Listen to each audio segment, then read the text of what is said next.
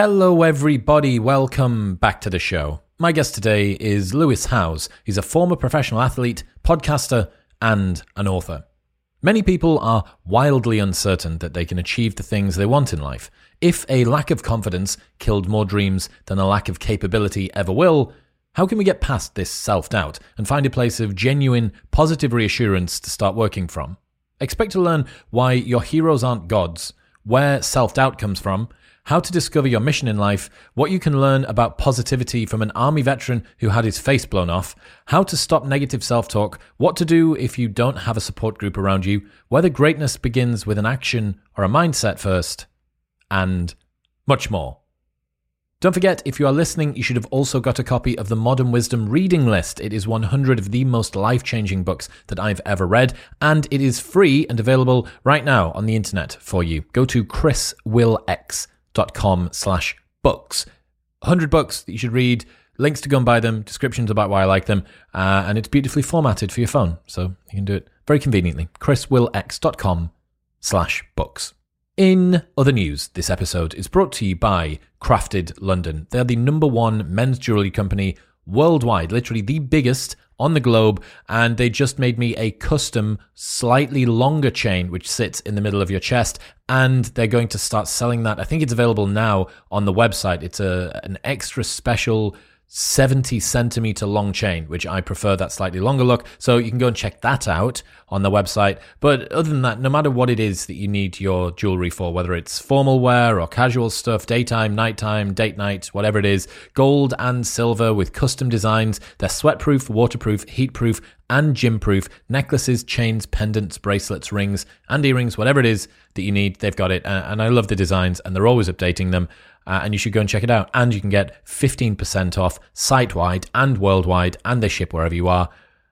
And you've got a lifetime guarantee. If it breaks for any reason, they will give you a new one at any point in the future.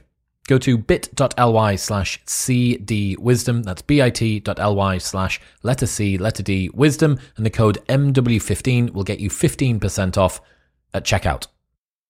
In other other news, this episode is brought to you by Keto Brainz. Keto Brainz Nootropic Creamer is the perfectly dialed beverage to bring you focus on demand. Start your day, conquer midday slumps, leverage it as a pre workout, use it as a study aid, or simply brighten your day when you're experiencing brain fog. Keto Brainz has efficacious doses of focus inducing alpha GPC, BDNF producing lion's mane, alpha wave promoting L theanine, and ketone stimulating C8 MCT powder. All of those high functioning nootropics have been embedded in a base of C8 MCT MCT, and a delicious creamy coconut cream powder. You can't really go wrong with taking something that both makes you perform better and makes your coffee taste better. Keto Brainz Nootropic Creamer is your coffee's favorite creamer, your full nootropic stack, and your morning ketone body producer, all in one delicious little scoop. Also, you can get 20% off everything site-wide if you go to ketobrainz.com slash modern wisdom. That's K-E-T-O-B-R-A-I-N-Z com slash modern wisdom and the code MW20 at checkout.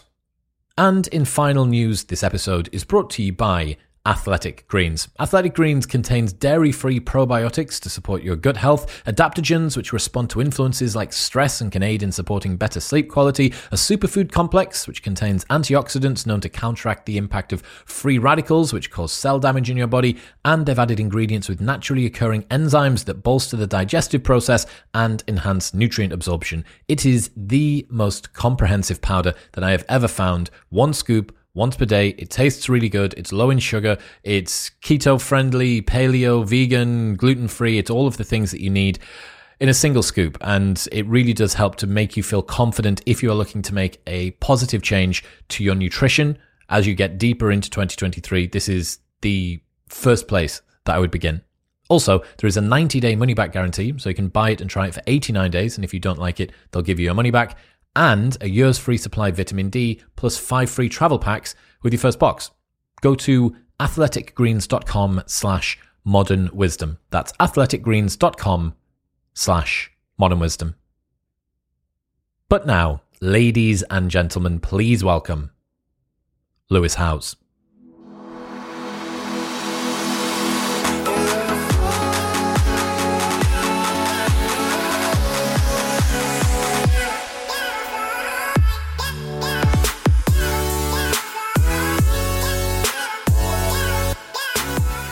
Lewis Howes, welcome to the show.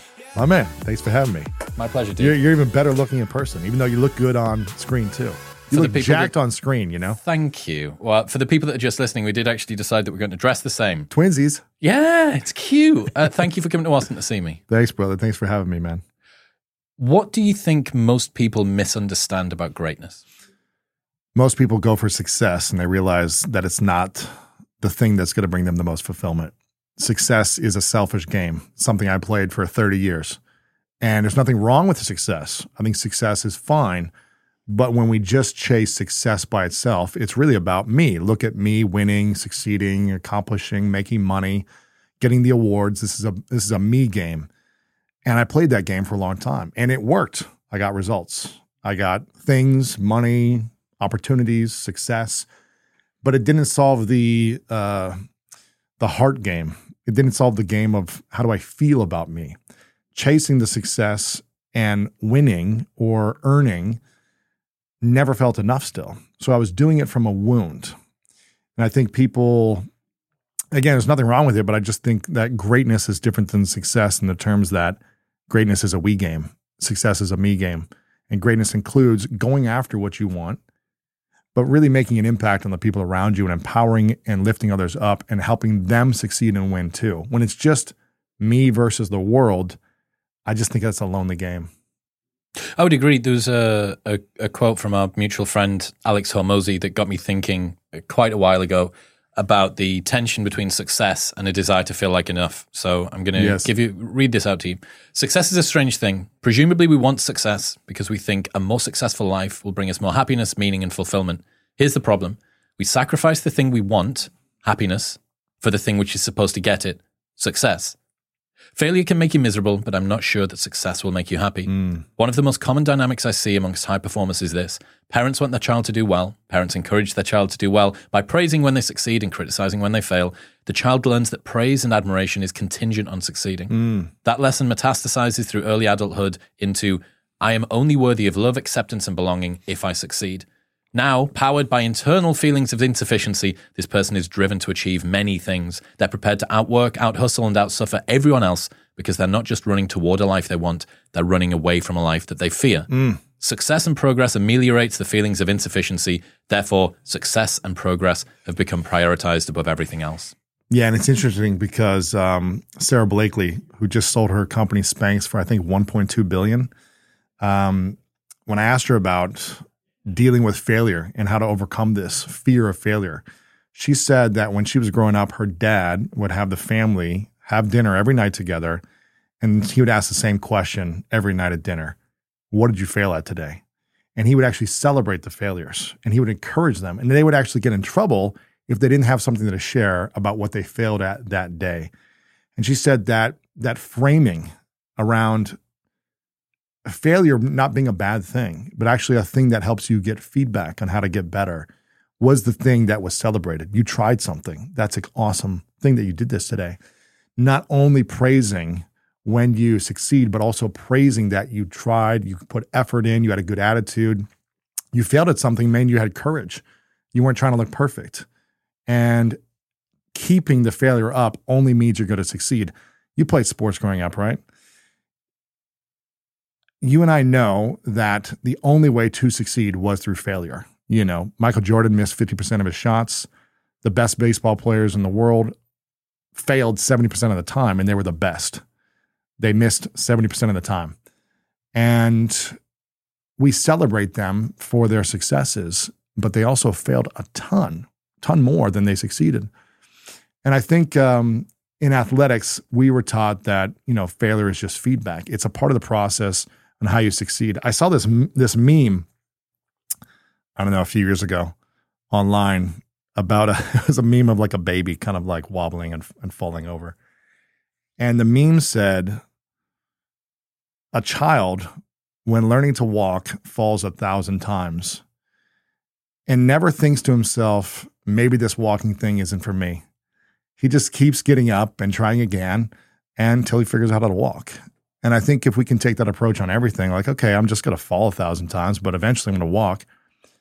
And I'm not going to think this isn't for me. But a lot of the times we we stop after one fail today. You know, we stop after one try and it didn't work out because we got judged or criticized by someone. Yeah, certainly a healthy relationship with failure, I mm-hmm. think, and reframing that. One of the problems that you have in the modern world is this asymmetry between what we see of everybody else and what we see of ourselves, right? And you don't really get to see the you get to see the grand failures of people, you know, the bankruptcies Yes. and the, the house going up in flame and the very Being public canceled, marriage. Yeah, yeah. You, you, see all of the divorces, you see all of that. What you don't see are the ones that I think are actually a little bit more ruthless because it's death by a thousand cuts. The way that they made a promise with themselves that they weren't going to hit Mm. snooze this week and yet they did on a morning, or the fact that there was a cookie left out from last night and they decided to have it for fucking breakfast. Like, why do you have it for breakfast? oh, well, it was there and I'm sorry. And I Yeah, but you're saying it to yourself, right? And those very mundane failures, I think, are um, it's hard to find the balance, and I think this is something that I really Yeah. want to dig into with you today. This balance between um, feeling like we're enough and staying hungry, and Yep. that's something I want to get Yep. into. But first, tell me the story about Jason Redman. Have you interviewed him yet? No, Oh, he's amazing, man. It's inspiring. Um, he was, uh, yeah, he's he's an inspiring guy who was at war, and um, he essentially got in crossfire. He was supposed to come home like a week or two later, but was deployed and and had uh, he was supposed to come from home for Halloween, I think, in a couple of weeks, and he was going to be done with the deployment. But he had one final mission, and he got in this crossfire where he essentially got shot in the face, got shot in the body, got shot everywhere, and uh, lights out. Woke up unconscious, trying to figure out where he was. Eventually got evacuated from the location he was in, and he was in a hospital, and was kind of in and out of consciousness. And as he woke up and heard one time, there were some doctors or nurses or people talking in the room, talking about how, oh man, this is this doesn't look good. This is not going to end well and uh, this guy's face is blown off. He's got no nose. He's got side of his head blown off. You know, his body is really damaged, shot in the side multiple times. All these things. And he, like in a moment of consciousness, he heard this, and when he finally was able to communicate, he was just like, "This type of language cannot enter my room. This type of communication cannot enter me. Otherwise, I would not get better." And he ended up writing this declaration uh, this sign that he put on the outside of the room that said something like, Whoever enters this room, you must enter with joy, peace, positivity, love, and service. Any type of negative attitude does not work for me. Uh, so you only enter this room if you believe in positivity, joy, and a full recovery. And I will recover to the my best of my ability, and then 20% farther beyond that because I'm so mentally tough. But if anyone brings negativity in here, it's going to only hurt me. So please do not enter. I'm paraphrasing the actual quote, but that was the uh, synopsis of it. And um, he had this amazing recovery. And I think it's the more the the attitude and the mindset once something tragic happens to us really determines how the rest of our life goes. A lot of us have experienced trauma, pain, whether it be a huge trauma or just death by a million cuts micro traumas, but it's how we interpret it and the meaning we give those those events that really dictate how much peace and harmony we have after those things. So he's just an amazing example of and again, he's still on a healing journey, but his attitude, his energy, his effort towards recovery and healing and taking care of his mind is what's really inspiring. that is the single sort of unifying criteria between most of the people I find that successful. Mm-hmm. That you know, they all seem to be able to deal with setbacks, Yes. with difficulties, with Yeah. challenges. It's man's search for meaning. It's Viktor Frankl, uh, which is probably the best example of this. The if you haven't read the book yet, I recommend everyone checking it out. I mean, how could a man who goes through so much extreme trauma around him, with thousands of people dying around him in a concentration camp, live a happy life after he gets out? How is that even possible? And he was able to create new meaning from the memory, from the wounds, from the traumas. And whatever we go through, if we hold on to any type of pain around that wound, then every time we feel abandoned, taken, taken advantage of, or triggered, we are going to react. And I'm not saying it's not justified. Uh, It, it could be justified, but is it useful? Is reacting with anger and negativity, stress, overwhelm, is it useful towards living a beautiful life, like Alex Hormozi talked about? Is it useful towards happiness, joy, abundance? Is it useful towards having more energy towards the mission we're on? And again, I'm not saying it's easy, but it's not useful to hold on to that meaning in a negative way. So the primary takeaway is a man who has a strong enough why can bear any how, right? From Man's Search for Meaning. Mm-hmm. How do people find their why or their mission? It took me a while to figure it out, but I think there's a there's an exercise you can play with to start trying. For me, it's it's first facing yourself and realizing that there are stuff that you might need to heal. There might be some wounds that you need to heal and being on that journey. We could talk about that later, but once you're on that journey and you're trying to figure out what is this mission for this season of life, it doesn't need to be I need to change the world or cure cancer or something crazy, but figure out where you're at right now. When I was 23, 24, I was on my sister's couch for about a year and a half. And that season of life, I couldn't think beyond just trying to find how to make enough money to get my own apartment. I couldn't think beyond that. I wasn't like, I want to go change the world. I want to go do something crazy. I was like, I just need to survive and get my own life together. So I had a season of life where that was my mission. But I was clear I need to figure out how to make enough money to get an apartment and get on my own. Then, once I accomplished that mission, I could think beyond that. I could explore what is it that I want right now. And when we're in that exploratory phase of not uh, of trying to get clear on our mission, think about the three P's. The first one is your passion. And this may sound kind of lame or whatever, but I really feel like when you're interested and curious about something, you're more willing to deal with the stress and the adversity that comes your way than if you're not interested or curious.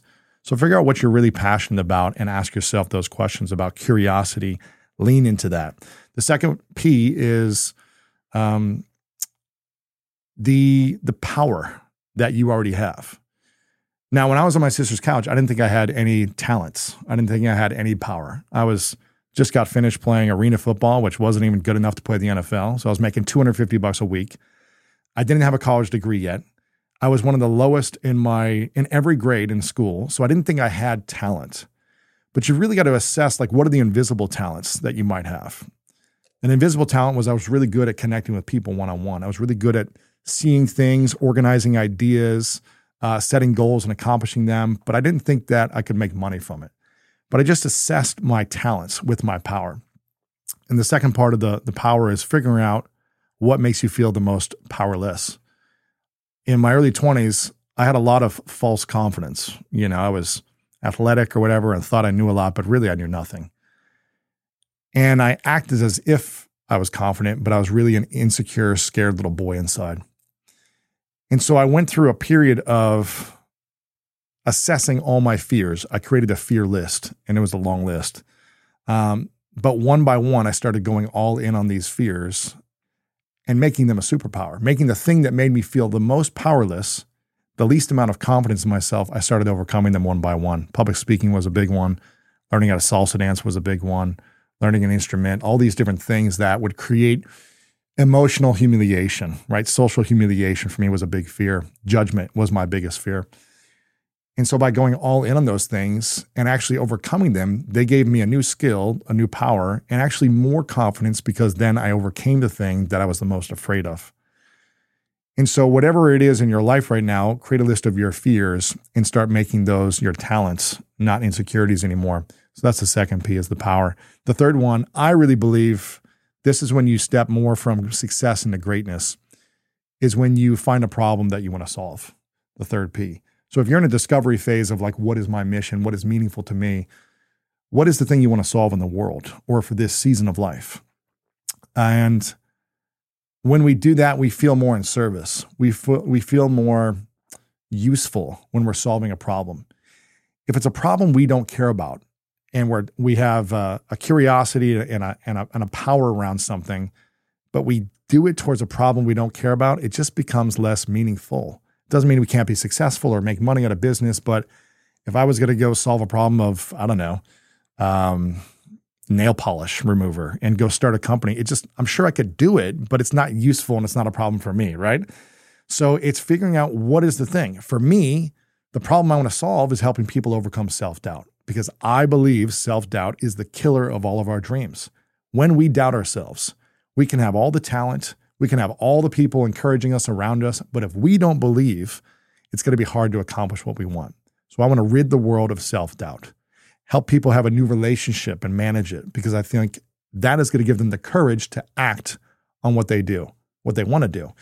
And I know you've heard a lot of people come to you and say, oh, you know, Chris, I've had an idea for launching a podcast for five years or for writing a book for 10 years. I've had this idea to launch a company for so long, but they don't have the courage to act. It's because they doubt.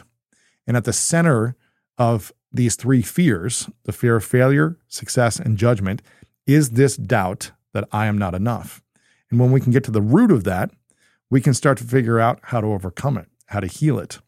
And again, solving the problem finding these three P's the passion, the power, and the problem you want to solve will give you a sense of like, okay, here's a direction I want to start going towards. And some people might say, well, I don't know what problem to solve. A buddy of mine, Rory Vaden, says that we are perfectly positioned to help the person we once were.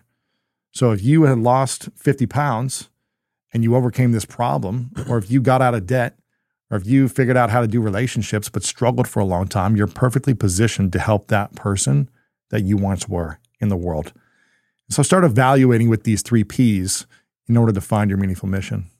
One of the easiest things that you can do if you want to uh, alchemize suffering into something useful, if you want to transcend it, is to take the things that you've been through, the challenges that yes. you've been through, and then teach other people how to avoid the pitfalls or expedite the successes. Yeah, avoid the pain or or get to the result faster. Yes, precisely. And it's because you get to point at whatever caused the problem to you, you know, the childhood bullying or the bad relationship with your parents or the heartbreak at the age of 18 or the financial misery that you were through, whatever whatever the problem was that you occurred, right? And you get to point at it retrospectively yeah. and say, Point at yourself, yeah. Not only did you not get me, but you're not going to get anybody else exactly. either. And I'm going to help. And that's one of the, it's a really easy thing or a strange thing actually to do because being in service is something that we're told a lot of the time is transcendent. It makes everybody feel better. it's something that you, you know, the absolute top self actualization of mm. Maslow's hierarchy of needs. But then the one above that would then be service. It would be, okay, not only if you actualize, but then you open back out into mm-hmm. the world. And you think, well, that sounds great, but like I, where do I start? Like, do you want me to go to a soup yeah. kitchen? What am I supposed to do? And I do yeah. think that looking at the pains that you've been through in your life as an identifier of if you went through it, there's probably a lot of other people that will as well. Yes. You are, by definition of having lived it, an expert in this particular mm-hmm. field, especially if you've done some introspection and a little bit of yes. self work around it. Use that opportunity to help people that have been through or are going through what you went through to avoid the pain in future in their life. Exactly. There's a good ex- example I talk about in the book with uh, Robert Greene. I don't know if you had him on yet. I have. Robert, yeah. He's amazing. He talked about he was my first interview 10 years ago and I've had him on many times, but he's he's been inspiring for a long time. And I, when I asked him like how did you find your mission? He was like, you know, I tried a bunch of stuff. I tried a bunch of stuff that I thought I was curious in that I thought would be it until I realized it wasn't. So you might need to try a bunch of things and you might need to do it to a one to one level. You know, maybe you're helping a friend overcome their weight loss journey and you got a lot of satisfaction from it and you saw results and you're like, all right, let me go take this to three to five friends. But when he was telling me about his journey, he said that he knew he was passionate about writing. He loved to write. He was curious about it. So he was in there. He knew it was also like a talent of his. He got like good results and he got like some success from it in school. So he's like, all right, I'm gonna go be a writer and he started i think it was at like a newspaper or something like that a small town newspaper he did that for a couple years but he was like it's not really really like loving so let me try like writing for tv shows so he goes into hollywood tries tv shows he's like eh, i actually don't like writing in these writing rooms like my personality doesn't jam with like 10 people in a writing room or whatever didn't work for him so let me try movie scripts tried movies and he's like i just don't like this industry then he tried writing novels and he was like writing these books, but they weren't really getting traction. And this was like 10, 15 years of him trying a bunch of different stuff until he said, you know what? I've got this idea. Like, I want to solve this problem. And I want to write about a book in a unique way that I've never seen written before. And I want to create this thing that I just don't feel like it's out there, but I feel like it needs to be. And he tried to pitch it, and no publishers were really interested in this. Uh, but he finally got some traction, got it off the ground, and then 48 Laws of Power, you know, became this massive hit. And I believe that was his first kind of main book that he wrote in his series. And it was written differently, it looked different than all these other books out there, but it was solving a problem for him that he wanted for himself and he wanted to help others with. And then he's like, you know what? I just figured out that I was going to write these unique type of books in a unique way and solve this problem. Use my passion, my power, and solve this problem. It took him 10, 15 years to get there, probably more, and it keeps evolving. But trying a lot of things around his interests is what got him there. And this is one of the best nonfiction authors of our yeah, era. Exactly. Yeah. Who dicked about and failed and sort of circled the edge of the exactly the rim for a very long time. Yeah, and maybe you got to try a bunch of stuff in your interest to see like what's going to work for you. One of my friends, William Costello, says research is me search. Absolutely. Uh, he's an academic. Uh, he, he actually researches incels, so I'm not going to comment on whether or not that's that, that's true for him. Um, okay, so you've mentioned those three big fears that are kind of wrapped around yes. the self doubt conversation here. Fear, failure, success, and judgment. Yep. Yep. How can someone do a post mortem on their self doubt? How can they yeah. analyze where their negative self talk and lack of self belief is coming from? Man, one of the hardest things I've ever done is just look myself in the mirror and say, Do I recognize who I am? And ask myself, Who am I? And really take a look and say, What are the things that are holding me back emotionally and psychologically? What are the biggest fears and doubts that I have? And it was hard to face this 10 years ago, and I've faced it many times since then. How old are you now? I'm going to be 40 in two, three weeks. Cool. Yeah. So I kind of started this journey right around 29 of the School of Greatness and just kind of overcoming myself from not feeling happy, getting success, but not feeling fulfilled. And it's been a journey of allowing myself to be a beginner constantly and saying, okay, I'm going to get feedback from as many different types of experts, therapists, healing individuals as possible to see what I can do to break through from the self that does not serve my highest self. So it's been a 10 year journey of healing and recognizing. And when I think I've figured it out, I'm humbled and my ego is uh, shattered over and over again. So now I just try to stay as humble as possible and say, I, I don't know anything and I'm always a beginner. I have wisdom, but there's always a lot more to learn. Just like I think you do really well with your show. I think it's a beautiful thing. But again, going back to creating a list of all my insecurities was a big thing that helped me because that was the place where I was most reactive. I 10 years ago I had a belief, an identity that was unhealthy that I was based on results and how I would respond and react. I was angry, I was frustrated, I would get, you know, depressed at times. I wasn't in a depressive state where I wanted to commit suicide, but I would be in my room for a week at a time, kind of in a depressed state. Based on results, what sort of results? Based on how I would react in situations. I would react with anger when I was triggered. Mm. I would get depressed when something didn't work out for me. And I would tell myself over and over internally and externally that I'm stupid, that I'm such an idiot. I can't believe I made that mistake. What a dummy. I would say these words. So I was my own worst critic based on how I showed up. And 10 years ago, I created a new contract with myself. I started to have a lot of breakdowns in my life, and I went to a, an emotion intelligence leadership event that kind of kicked off my journey of healing and trying different healing modalities. And in this experience, I created a new contract. I was able to see and face myself and realize the narration I've been having with myself and to others about me has not served my happiness. If we recorded the things that we said to ourselves consistently and played it on a loudspeaker, they'd probably put us in a mental institution for most people. And if we said the things that we say to ourselves to our, our lovers and our best friends, they probably wouldn't be our friends. So it was creating a healthy identity with myself. I didn't know what that meant. I thought I worked hard and I was disciplined. I could outtrain people. I could work hard, what all these things. But I couldn't, I didn't learn to accept and love myself but also not be complacent, right? How do you accept and love who you are and want to continue to grow to be more? So I created a new contract. Instead of being angry, depressed, and stupid, which was the results I was creating in my life based on the narration and the identity I had with myself. I created a new contract that I literally wrote down and said aloud and signed to myself on a piece of paper. And I said, I am a loving, passionate, wise man. This is not a mantra to just speak into the mirror constantly. This is a new belief that I had to step into and become. And I had to create something for myself that was authentic, not a lie. I knew I was a loving guy, but I had anger inside of me. So I had to figure out how to get to the root of letting go of anger. But I knew there was love inside of me. I knew I was passionate, but I had a lot of kind of depressed energy as well that I was holding on to. So I had to learn how to get rid of that. I didn't think I was smart. I didn't believe I was smart because I was in the bottom of my class all through school. Dyslexic growing up. It was very hard to read and write in general. So saying the word smart would have actually been a lie to me. I can't lie to myself. But I did think I was wise. I was like, I have street smarts. I have wisdom from from different experiences. And I believed I was wise. And so I said, I'm a loving, passionate, wise man.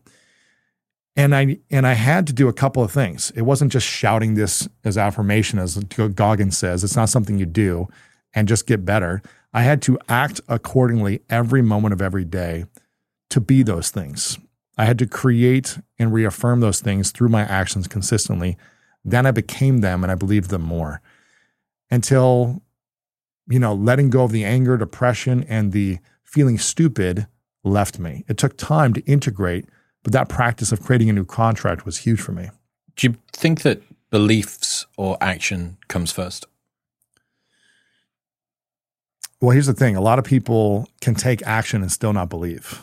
You know, I was uh I was in eighth grade playing basketball, and I was watching the varsity uh, team play. And sometimes I'd practice with them because I was taller.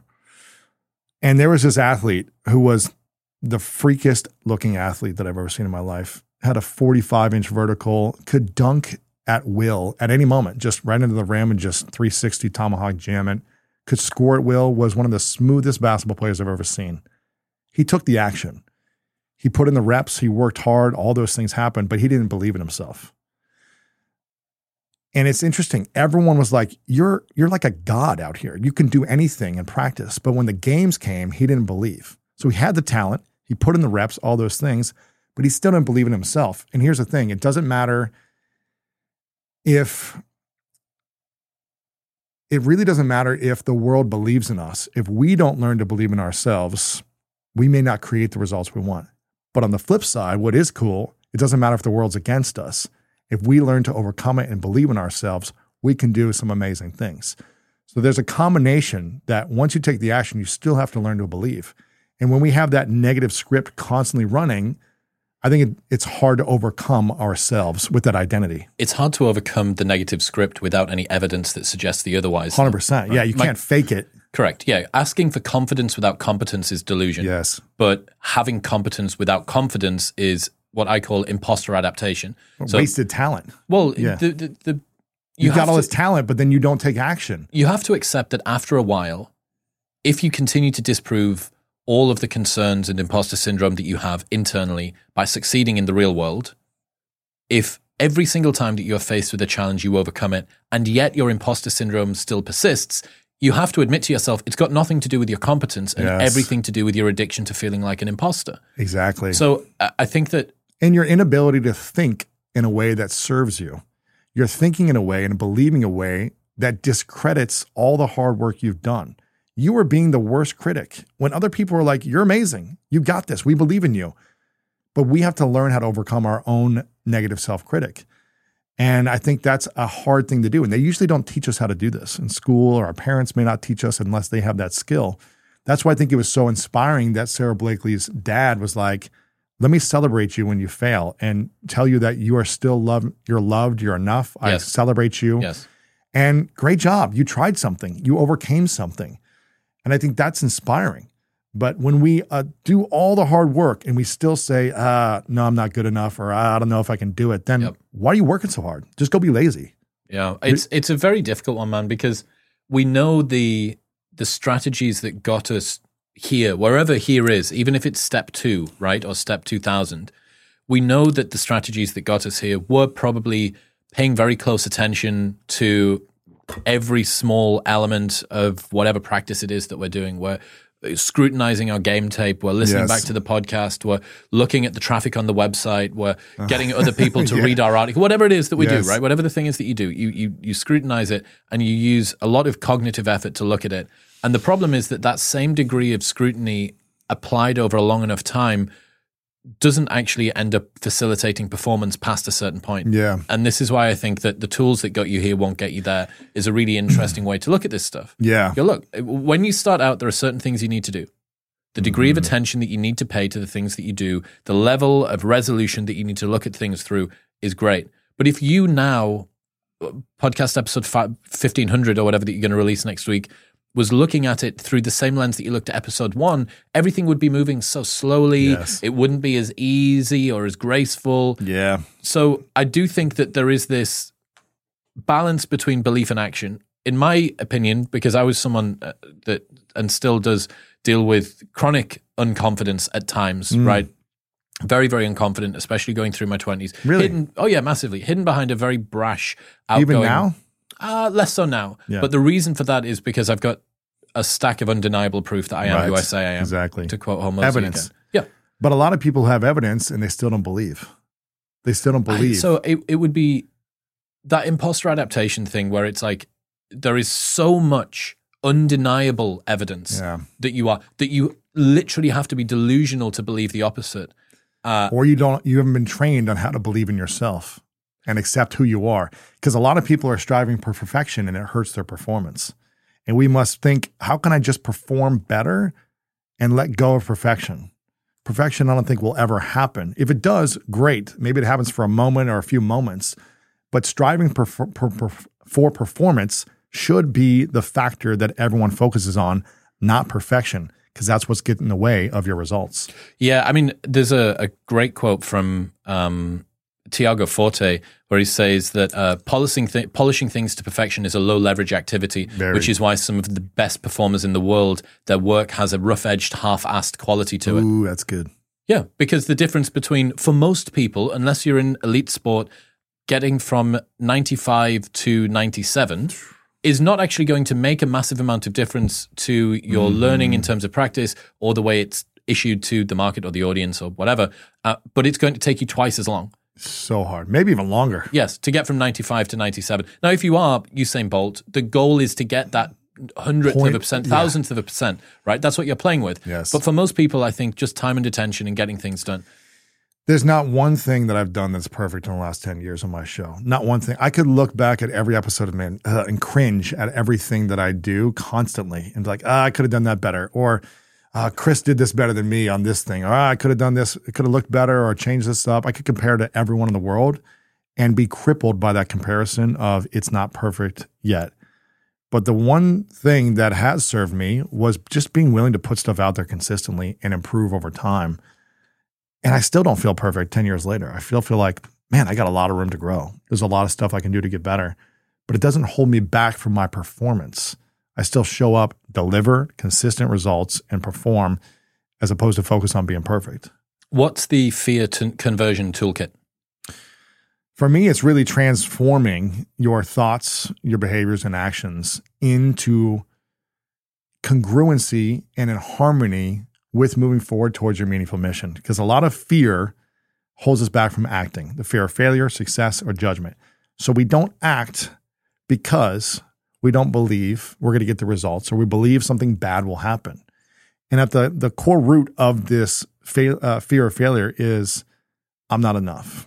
And so, what we can convert that into knowing I am enough, maybe I'm not where I want to be. Maybe I'm not as good as I want to be. Maybe I've made mistakes. Maybe I've messed up. Maybe I've hurt people. Maybe people have hurt me.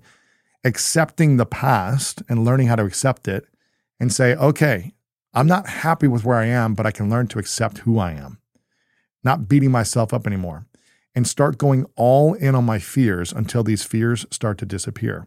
When we can convert it into saying, I am enough and actually realizing it, which I think is one of the hardest things. It's why people lack confidence. It's why they beat themselves up. It's why they harm themselves. It's why they go on antidepressants because they don't feel enough. So it's really learning the skill of feeling and believing we are enough where we are, and also not being complacent and not giving effort to improving and growing. It's both and accepting where we are, saying, I'm also going to take massive, consistent, imperfect action to improve over time. When I think we have fears that hold us back and we do nothing to do them, we're always going to feel stuck or trapped in some area of life. So it's really paying attention to what are my biggest fears, creating a game plan and a system with support. I don't think you should do it alone in order to go all in on them until you start to overcome them. When we can do that, again, it's converting fear into confidence. Like you said, you have undeniable evidence and proof based on putting in the reps consistently. If you didn't have that evidence or proof, you still might be lacking confidence or fearful of certain things because you didn't take the action. And that's what really what it is. A lot of us are unwilling to face the fear and acknowledge that something's wrong with us or something's not perfect or something's off. So we mask it. We put on a mask to fit in and belong to others. But what we are saying when we do that is we do not belong to ourselves. I'm trying to do something for you to like me because I don't like myself. So I'm putting a mask on. I'm projecting a false sense of confidence. Performative. And again, this is not right or wrong, good or bad. I'm not judging people because I did all these things most of my life. Is it useful? Is it effective towards your meaningful mission? Is it going to help give you more energy, feel more peace and harmony when you go to sleep?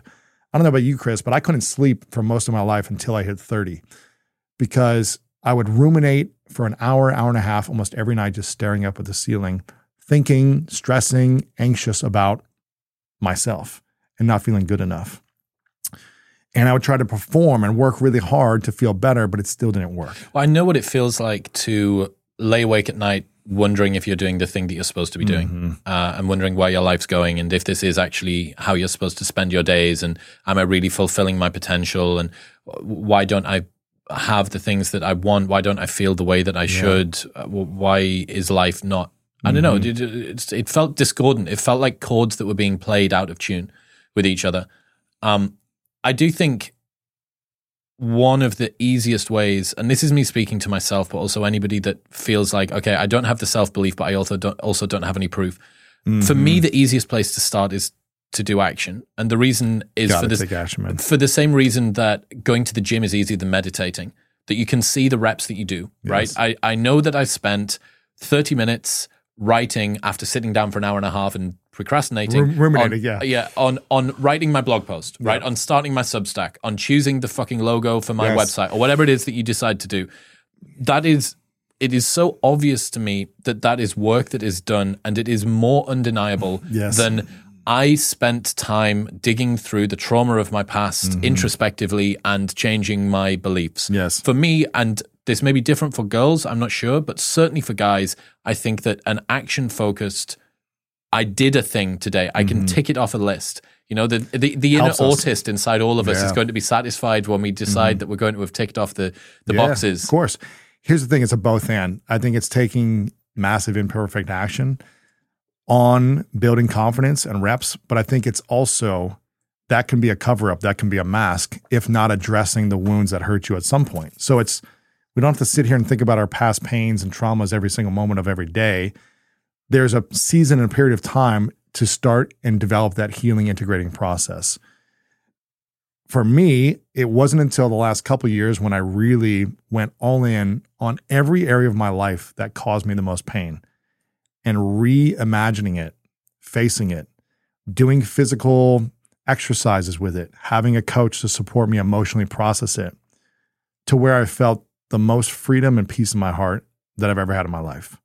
It doesn't mean I don't face challenges and stresses in my day to day, but I sleep peacefully at night. And I am way less reactive about what happens in life. Whereas before, I used to be in fight or flight mode whenever I felt triggered or someone was out to get me.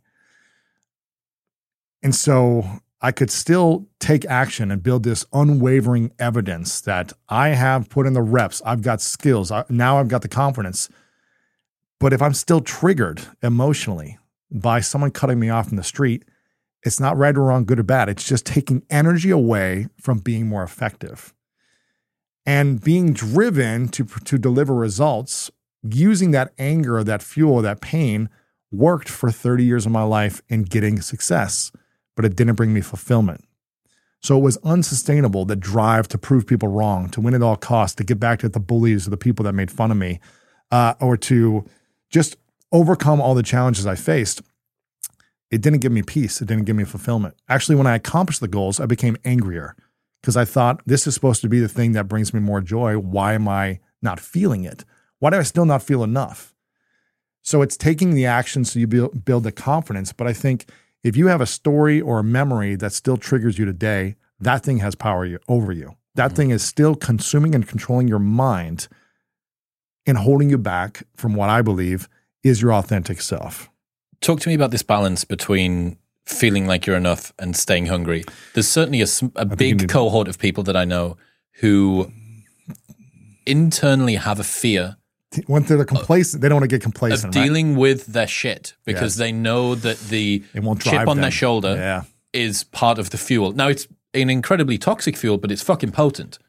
Yeah, I mean, you hear you hear about some of the greatest athletes of all time. You see, you know, Tom Brady talking about I've always had this chip on my shoulder, and look at him; he's the greatest athlete. I mean, the greatest quarterback of all time, undeniably based on results, right? Um, but who knows if he's really fulfilled or happy? And I don't, I don't want to sit here and judge either way. You've had Michael like, Gervais on the show, right? Yeah, yeah. So he, I asked him this question. I said, "Do you think mm-hmm. that most high performers yeah. on average are happier or more miserable than the normal person?" He said, "Without a doubt, they're more miserable." Yeah, I think so. I think so, unless you find some other way to create harmony in your life. Think about it this way. Think about how much of an outlier you have to be to be an unbelievable high performer. Um, and then within that cohort of the best in the world, there's outliers within that oh, that man. are the ones that Another have level. somehow managed to be balanced with it. Yeah. I just think here's I've had some conversations with some mutual friend of ours about this. I don't want to let this chip off my shoulder because then it's not going to drive me Correct. anymore. Yep. And here's the thing, I don't feel like I really don't feel like I have a chip on my shoulder anymore. I did. And I don't feel like I do. I feel like more I have a desire to fulfill my mission and I have a desire to give my best to my creator. You know, if that's God, great. I, am here for a reason. I don't really know what that is, but if it is a reason, I want to make sure I give it my all. And I want to give my all to the mission of this season of life. And that's more of what I'm afraid of is not like a chip on my shoulder about three kids from middle school that picked on me or someone that picked me last on a dodgeball team or the, the guy that sexually abused me or all these things. It's not like I'm going to go show them. What does that do for me? It doesn't do anything for me. It's more how can I be of service to my mission? How can I show up for my mission? And by doing that, man, I'm going to be super proud of myself. How can I show up for my friends, my family, my community in a big way? Man, that gives me energy and fuel, knowing I'm making an impact rather than knowing I'm right, winning, or being successful. That Is gives it- me this like renewable energy it gives me like this fuel that I feel like will never burn out. I wonder whether part of the selection criteria for the people who have a forward running towards something they want as opposed to running away from something they mm-hmm. fear mentality is to do with that group that they've got around them, whether mm-hmm. they have a support structure or not. Because a lot of the creators and, and, and other discussions that I see about this online one of the common threads between the people that seem to have the more Lone Ranger, yes, I'm going to use wolf. this chip on my shoulder thing to drive me forward is that they don't have that support structure. They don't have good community. They don't have good friends or family or community to really support them because they've kind of pushed everyone away of just of this obsessive nature, I feel like. So what do you say to people who don't have a strong support system or community around them at the moment? What, what what can they do? I just think this is this is not a lone this is not a one man game. I just think it's a it's a game we're supposed to play with other people, you know. And I used to be the kind of the lone wolf and and it was me versus the world, it was me against the world with everything. And I always thought the world was against me. And I'm going to have that feeling of anxiety, stress, and overwhelm when it's me versus the world, as opposed to we're all in this together. You do realize how narcissistic that is for the people that have that viewpoint, right? You think that the world is against you, the world doesn't think twice about you. The world That's what it feels like though. Oh, I'm aware that it yeah, does. Yeah. I'm aware and I'd see this online and I had the same. I had this the exact same thing. Yeah. This is me speaking to my past self. Like, dude, the world doesn't think yeah. twice about you. They're thinking about their own stuff. Yeah. People you, you would be way, way, way more self confident if you realized how rarely other people gave a shit about anything that you I did. Know. And yet, this it is a, a incredibly narcissistic victim mentality that look at what the world is doing to me. Look at how hard I have it. It's me against the mm. world. I'm going to Sisyphus my way up this hill. I'll bear the brunt of I all of it. You know, Carry the weight of the world. yeah, precisely. This existential burden. It's like, bro, you have had some traumas that are absolutely independent to you, and quite rightly, you require sympathy for that. But it's not like the world made this happen. Yeah, yeah. You know? Who are, who is uh who are some top athletes in your mind that you think of when you think of sports and the greatest athletes of all time? Who are a couple? Yep, Brady, yep, uh, Cristiano Ronaldo. yep. And when they got to, you know, I don't know if you've had Tim Grover on, but he's I've read about him in my book, working with Jordan and Kobe. Um, when Jordan and Kobe won their first championship, they didn't get there alone. They had a coach and they had teammates around them. And when they won their first championship, they didn't say to their coach, Coach, thanks for getting me here. I'm going to do this on my own next year. They actually went and hired more specialists, more coaches, more support to help them get to that 95 to 97%, right? Like you talked about. And to stay on top, to overcome the challenges that come, they enlisted more support. But I think a lot of us, and I think that's wisdom, finding coaches, finding people that support you and give you real feedback, not criticism, but how to adjust to perform better. And when we try to do it alone, I just think we are exhausting our energy. I have a coach for almost every area of my life. I've got a business coach, I've got a fitness coach, nutrition coach, I've got an emotional coach. And I also just have mentors, friends, personal advisors that I lean on when I need support. I don't think it's weak to ask for support. I think it's wise. And when we can lean on mentors, like you said, or just watching your show is wise. When people watch you or listen to you, you're their mentor, or you're bringing on people that are their mentors. And they're learning things on how to overcome challenges faster. They're minimizing their time to accomplish things. They're dealing with less pain because of it. That's called wisdom. That's not weakness. Well, certainly for the people who don't have the resources to maybe be able to get five five coaches for each area of their life, you have the opportunity to surround yourself with the greatest minds that Yes. you like with your content creator. Uh, you know, I this was me. So I'm 34 now, and this was me at sort of 27, 28.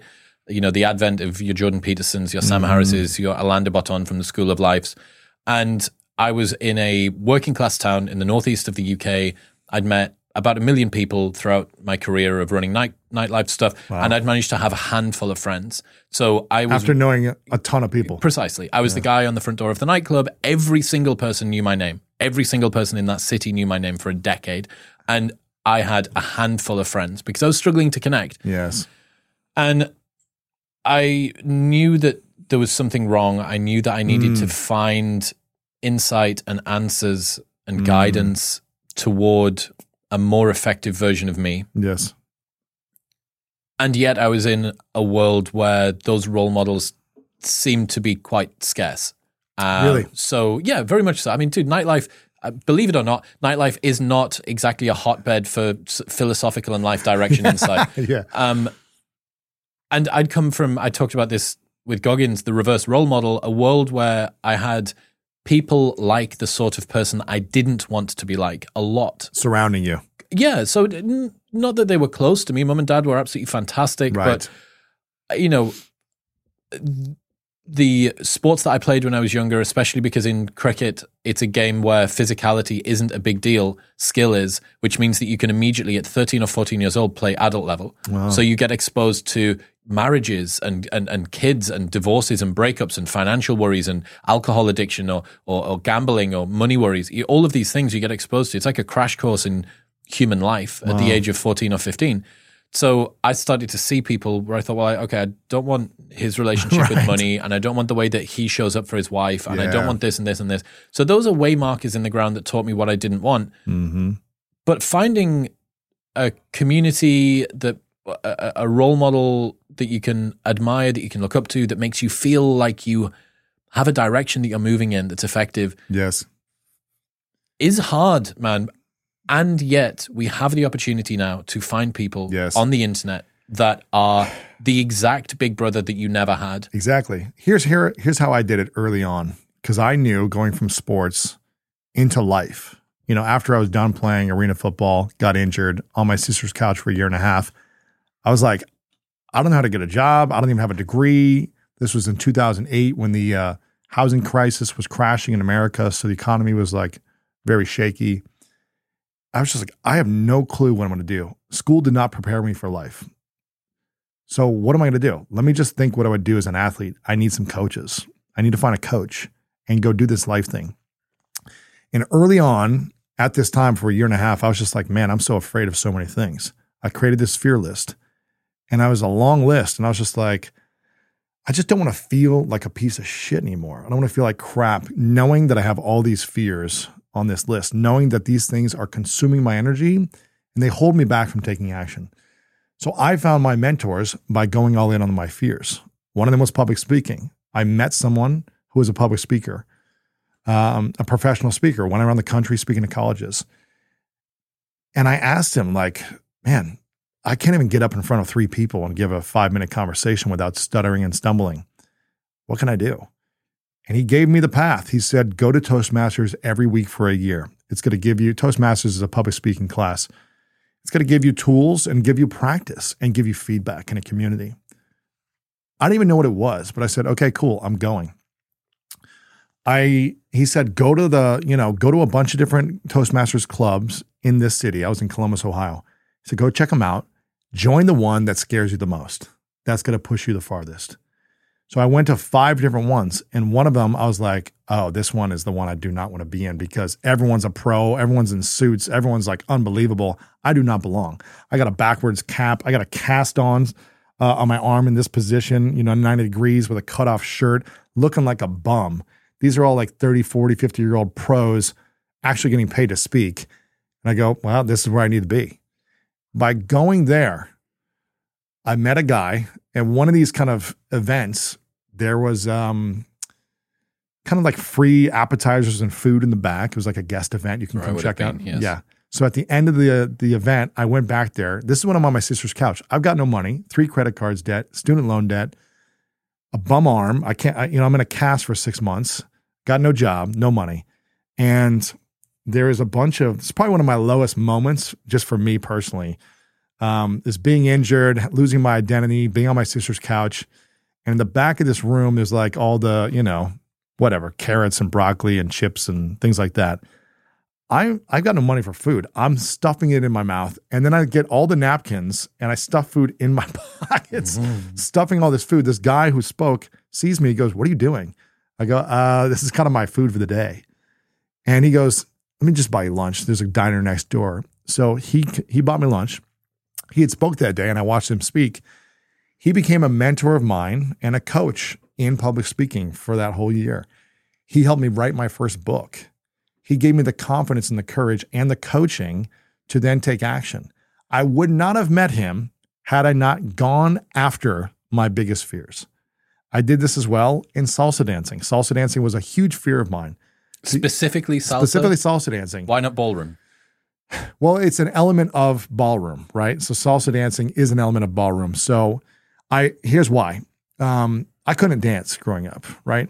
And being a white dude in the middle of Ohio, you're not known for being like cultured as a dancer, right? This just wasn't it. Yeah, I feel you. And I lived in college above a my brother was a he's the number one jazz violinist in the world today. He's a, a master and he's played all around the world with the greats, all these different things. When I was in college, I had an apartment that was a studio apartment. I don't know, maybe twice the size of this room. And it was um it was above a a jazz club. It was like upstairs above a jazz club. So my brother got me the the apartment because he had stayed there a couple times or whatever, and he knew the owner. And so the, every week there was jazz music downstairs, like being played. But one night a week they had a salsa band, and all the salseros in Ohio would come out to Columbus, Ohio, and dance. So I would go down just curious, watching jazz, and then I saw salsa one time, and I go, I do not belong here. I'm watching this. It's, you know, I'm the only white guy there. I'm a foot taller than everyone. And they are, you know, singing in a language that I don't understand. They are dancing a language that I don't understand. And I feel extremely vulnerable and uncomfortable. But I was just fascinated watching these individuals dancing together. And how can they just pick someone randomly and know how to dance? the language of it. I was just like, this is fascinating. But I was so intimidated. I shit you not, for three months, I would go down there and sit in the corner.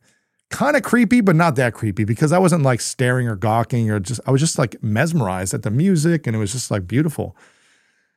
And I got to know people over these three months and they always asked me to come dance, these girls. And I go, no way. I don't want to make you look, I don't want to humiliate myself or make you look bad because I can't dance like these other guys. And so that became a huge fear because I was just like, the thing I'm resisting, it has power over me. It makes me feel not confident just watching it, let alone thinking about taking a step on the dance floor. So that was another thing. I met a guy who I thought was the best dancer, and he was incredible. His confidence, his poise, like his charisma, just how he moved. And I was like, it would be a dream to be able to dance like this guy. He became my coach and mentor for the next year. Finally, after three months, one girl like yanked me on the dance floor after trying to get me for for weeks. I go out there, I am like drenched in sweat. I'm so terrified. We go into the middle of the dance floor. It's crowded, it's packed. Music is playing, people are swinging and dancing all around us. I am just stepping on her feet. I'm like apologizing constantly. I'm looking down the whole time. After about five minutes of just fumbling around like a giant idiot, she grabs my head and pulls my, my chin up and looks at her. She goes, Lewis, just look around. Just have fun. Look around. And I'm looking around and everyone's dancing and smiling and laughing and having fun. And something I realized no one is looking at me. No one cared about what I was doing. And even if they did, maybe they looked at me for a moment and said, oh, this guy's not that good. But then they went on to their own lives. They're dancing, they're having fun. And it was at that moment I was like, oh, wow. It was, I was so afraid of the fear of judgment, the humiliation that could happen.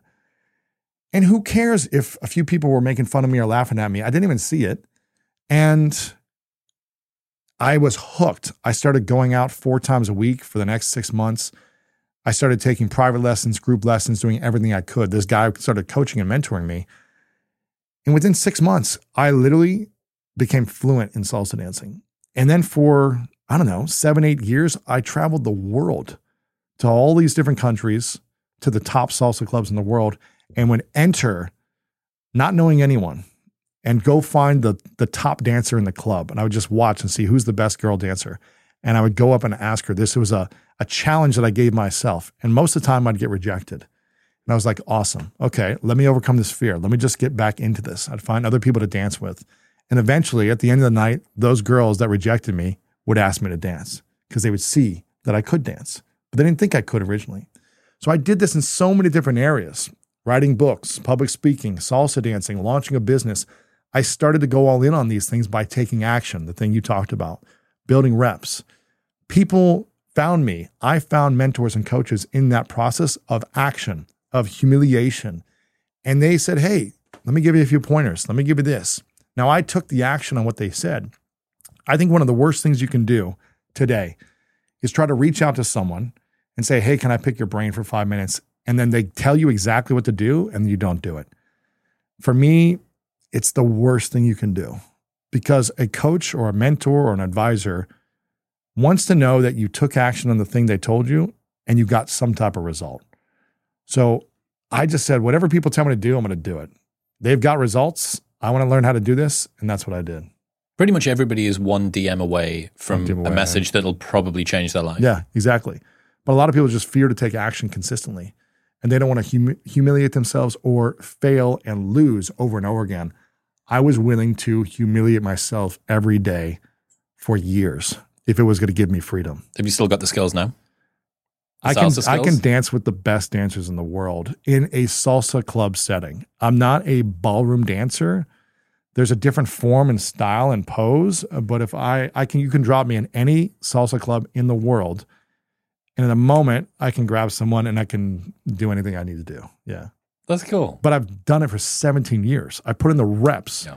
And for weeks I would go two, three, four times a week for years. I mean, I obsessed about it, just like obsessed about learning how to read and write as an adult. In eighth grade, I had a second grade reading level, and I couldn't read or write even through college. And so I had to learn these things in my 20s in order to be effective as a writer and write books. If I had a, uh, a message I wanted to get out there, speaking, I had to overcome the fear of speaking. Same thing with writing. Same thing with interviewing. All these things were fears. I didn't know how to do any of these things, but I overcame them and continue to overcome them through action consistently. What's the mindset in motion cycle? Let me get to the page here because there's a graphic. Get it up. There's a graphic here for this. Um, let me find it here.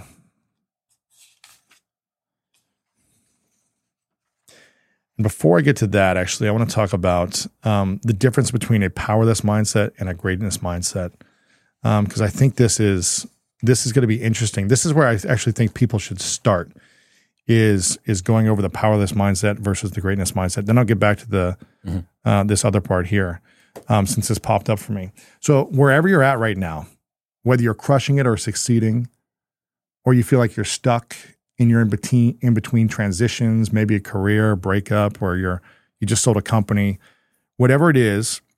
On page 201, I have this graphic, um, and I can just share with you guys to, so you understand it. Is to assess and see, am I in a powerless mindset or in a greatness mindset? And there's really six key factors. And this does not mean you are good or bad, right or wrong as a human being. It does not mean you're not lovable or anything like that. It just means is your mindset as effective as it can be, or is it holding you back? That's all it means. And a powerless mindset is someone who lacks a meaningful mission. I think your interview with Jordan Peterson was great because he talked about, you know, making sure you have a direction, an aim, something to go towards. A lot of people don't have a clear direction. Well, the direction isn't the right direction. It's an inauthentic direction. And so they might hit it, but realize it's not what they wanted. But either way, I believe a, a, man without a mission is a dangerous man. When we have no clear direction, that's when bad things usually tend to happen. And you see a lot of our military who struggle and suffer after their mission ends and they come home and they don't know what to do next.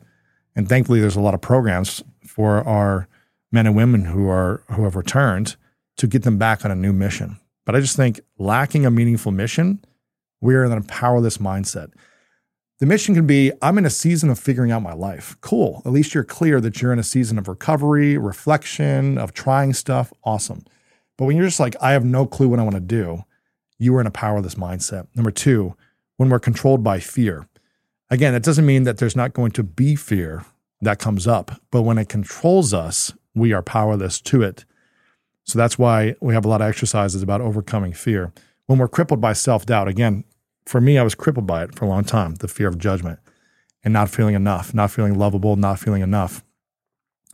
And it was really me learning to feel enough to myself. I seeked it from outside validation, but still didn't believe it internally. So it was learning how to, a, how to have a new relationship with self and stop abandoning myself in this process to overcome self doubt. The fourth one, I think a lot of people don't talk about when it comes to mindset, is concealing past pains. This is something that I think a lot of men struggle with the idea of actually sharing their past pain. And I am a, just a big believer based on all the science and all the research and all the therapists and neuroscientists I've interviewed and talk about in the book that when we conceal past pains, it hurts us more. It's more of a poison inside of us and it affects us and our abilities to feel peace and abundance and harmony better when we have something in us that we're afraid to share. For 25 years, I held inside of me that I'd been sexually abused until 10 years ago, I opened up about it uh, privately with people. And eventually started talking about it publicly because I wanted to give men more of a permission to open up about all their shames or pains. Not in a public setting, but being able to talk to a good friend, therapist, priest, or whatever it is for you. When we conceal, it means we're afraid and we have shame around something that has happened or that we did. And I just think that keeps us powerless. Um, the fifth thing is being defined by the opinions of others.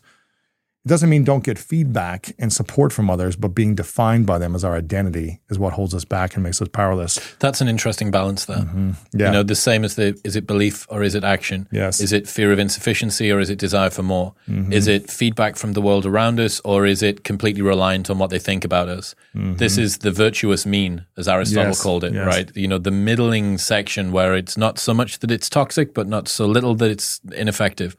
And that appropriate dose – for certain things, like to get feedback from the people around you or the world at large right, the actual band that you're playing with isn't all that wide. I know. It's really difficult to manage to find it right. Did you um did you have any really good coaches growing up in sports and cricket or anything else you played in? So, no, not really. Not in terms of mindset. I, what can I say, man? I mean, Yeah, the, yeah. the guys they were fantastic at what they taught, but I Mm-hmm. never once learned the value of practice.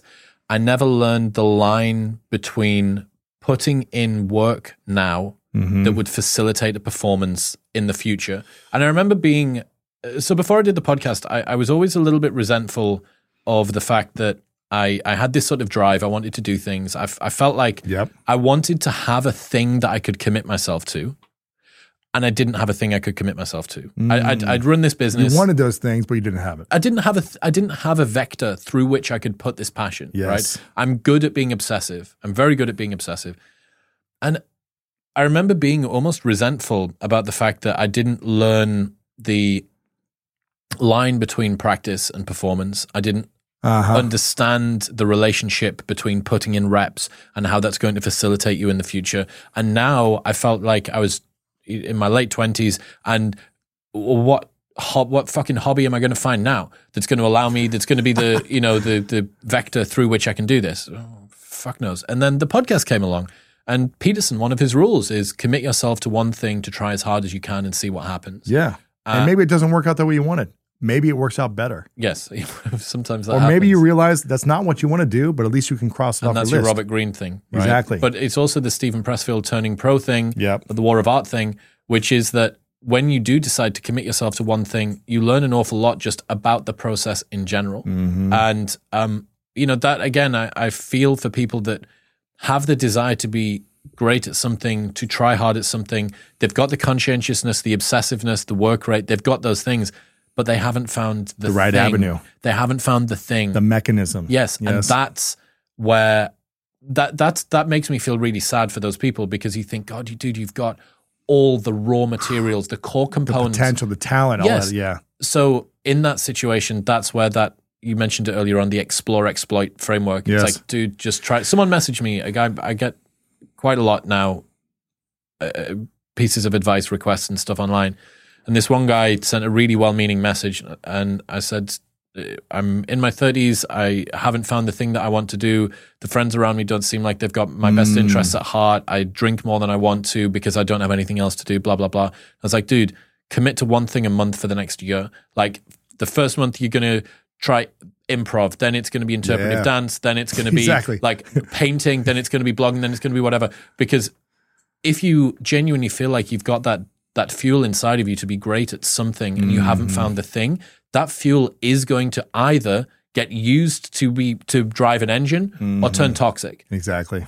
because unfulfilled or unrequited life desires are going to murder you inside. Absolutely, man. Yeah. And that's why I think we've got to figure out what that meaningful mission is and Yes. try a bunch of stuff until you get clear. And even once you're clear, that thing might change a year, five, ten years later. You know, I loved baseball until I didn't.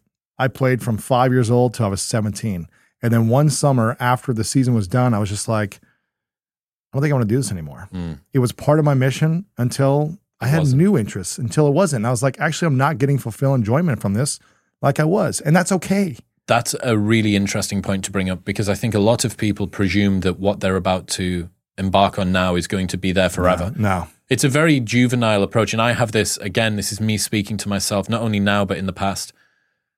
It's not the thing that you're pursuing now can be periodized. It can just be for the next few years. It can be- Exactly.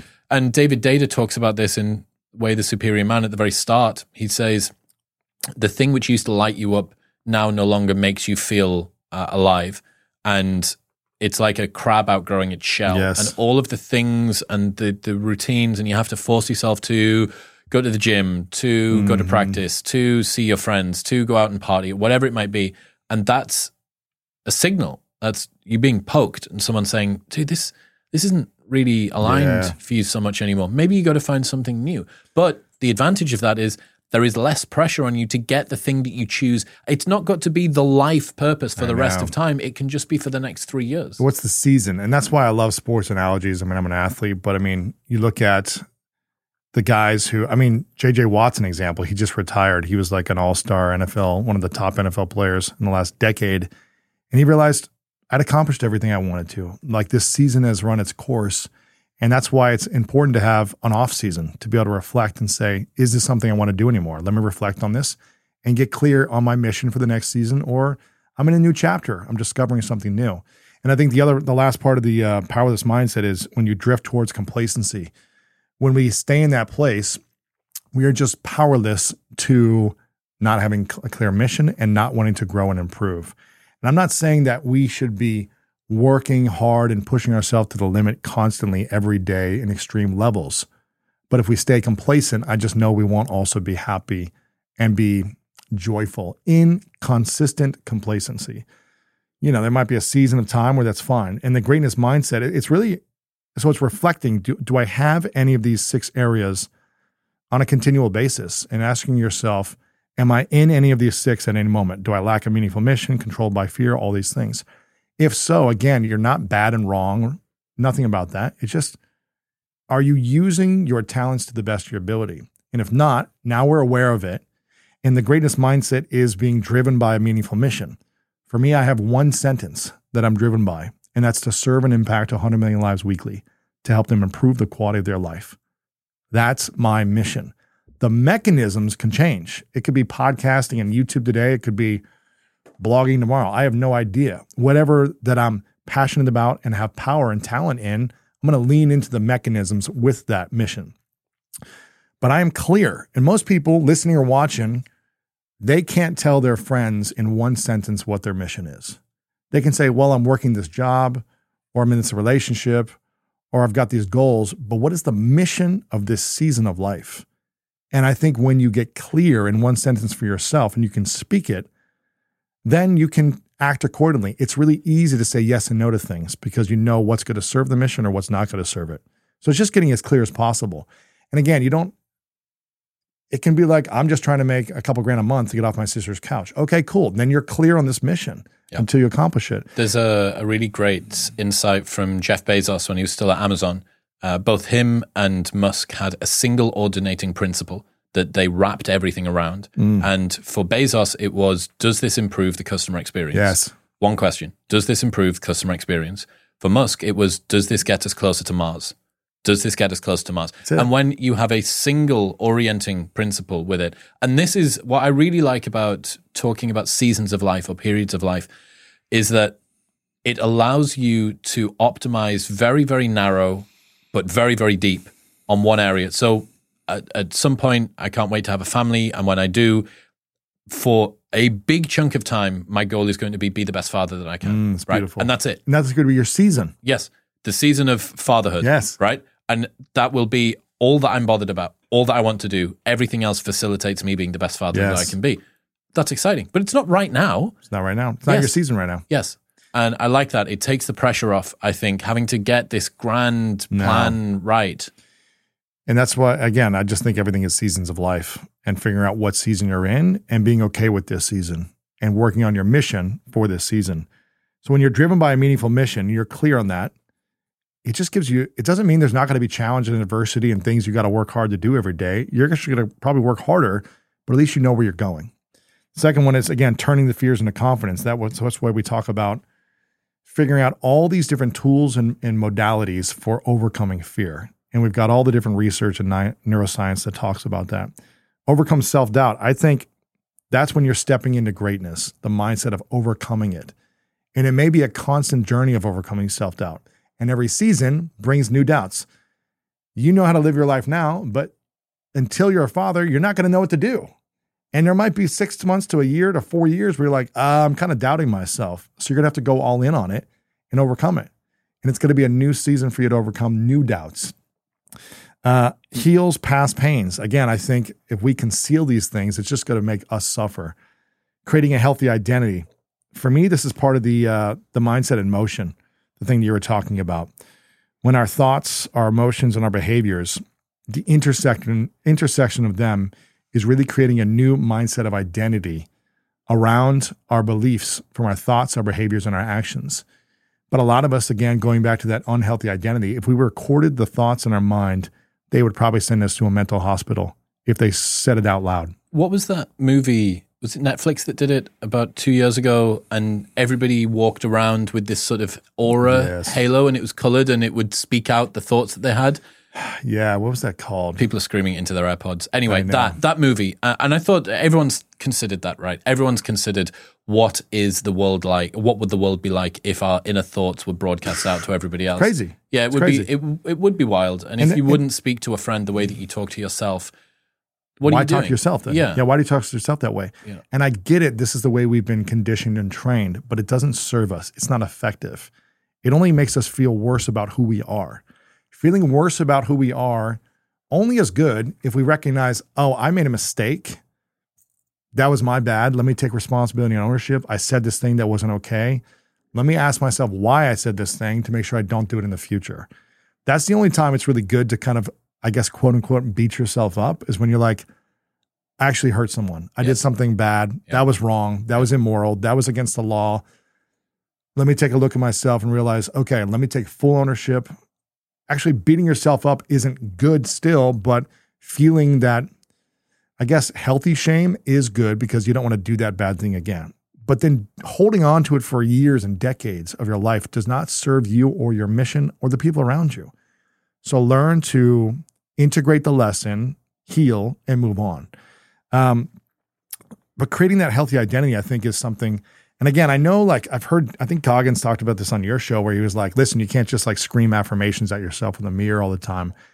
And I don't think it's about affirmations. I think it's about an internal dialogue backed by action and belief within that action, putting in the reps and saying, "Oh, what? You know, I'm proud I did that 30 minutes today of that work that I said I was going to do." So now I can believe and accept myself more for who I am. And I think that's what it is, taking action with a game plan. That's part of the greatness mindset. When we when we don't take action with a clear game plan, whether the game plan works or not, but being clear on it consistently, then we're living in a powerless mindset state of being. And we just want to try to move towards the greatness mindset more frequently as possible. But the mindset in motion is really the intersection of the thoughts, behaviors, and emotions. And it's the sweet spot where how you think, how you feel, and how you act all come together. And I think that's, again, if we have poor behaviors, if we have poor thoughts, we're probably going to not feel good about ourselves. So, how do we shift our thoughts so we can feel better? And how do we shift our behaviors, our actions, so we can feel better as well? I think a lot of this comes back to the emotions of the heart. When we think a certain way, it makes us feel a certain way. When we act a certain way, it makes us think and feel a certain way. So Yeah. it's the intersection of all these things, making sure our thoughts, our behaviors, and our emotions are in congruence with our highest level of thinking, our highest level of love and harmony. And if one of them is off, it will affect the other two. And it'll make us feel like we're trying to catch up or make sure make us feel like we got a chip on our shoulder. And this is not a make wrong or good or bad. It is what is most effective for you as a human being to actualize your potential, to feel the most love and harmony in your in your heart, and do some good in the in the world with the people around you. That's what I'm talking about. What would Your you stomach say? is is confirming it too. It's speaking it's to me. I I, well, you can tell I'm fasted today. I, me too. Yeah. Um, what would you say to someone that's listening and goes, "This is great. I like the idea of a greatness mindset. I'm aware that I've got limiting beliefs. I'm aware that I've got fears. What are some actionable first steps that you would give to a friend that came to you and said, "Book's great, mate. Um, what do I do?" I would do an assessment first, and I'll do this assessment with you on a scale of one to 10. Let's call it the self love inner peace scale, hypothetical scale. Mhm. Feeling inner peace and feeling a sense of love for yourself, not a narcissistic love, but an actual authentic love for yourself. One being you hate yourself and have zero peace in your life internally. 10 being you have your bliss 100% of the time and you love and accept who you are at all times. Where are you currently on a, you know, general scale of 1 to 10? Probably a strong seven or a soft eight, somewhere in between Great. a seven and That's an eight. awesome. So for you, it's just asking yourself, do you want to go a little bit further? Are you trying to go, you know, further towards that 10 or do you like where you're at? And the goal is everyone to ask yourself kind of where are you on that scale? And I used to Why be is that the first place that you go to? I think it's first just taking an assessment And the book is really about multiple assessments of asking yourself, where are you? And are you happy where you're at? And if you want to create something new, then here are the examples, the science, the research, the experts. It's not about me, it's about all the experts I've brought in to solve the problems that I had 10 years ago, five years ago, two years ago. The, this is the book I wish I had when I was 16 and struggling trying to find a girlfriend and deal with the emotions of heartbreak. This is the book I wish I had at 23 when I was broken wrist and on my sister's couch trying to figure out my mission next.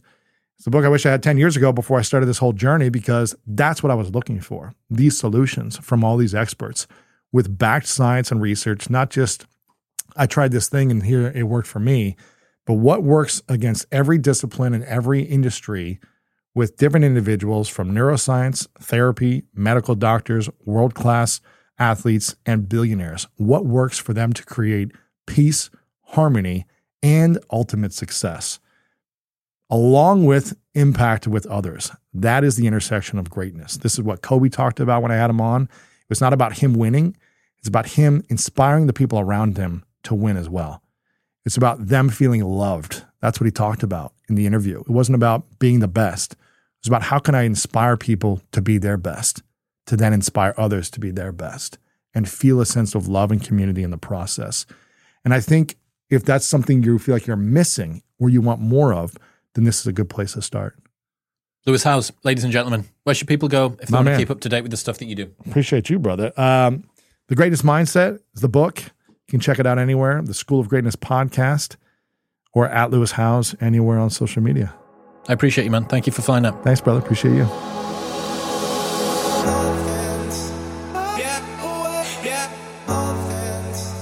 Thank you very much for tuning in. Don't forget that you can receive a 15% discount on Craftd London's jewellery at bit.ly slash cdwisdom and the code MW15 at checkout. You can get a 20% discount on all of Keto Brainz products at ketobrainz.com slash modern wisdom and MW20 at checkout. And you can get a year's free supply of vitamin D, five free travel packs and a 90-day money-back guarantee at athleticgreens.com slash modern wisdom.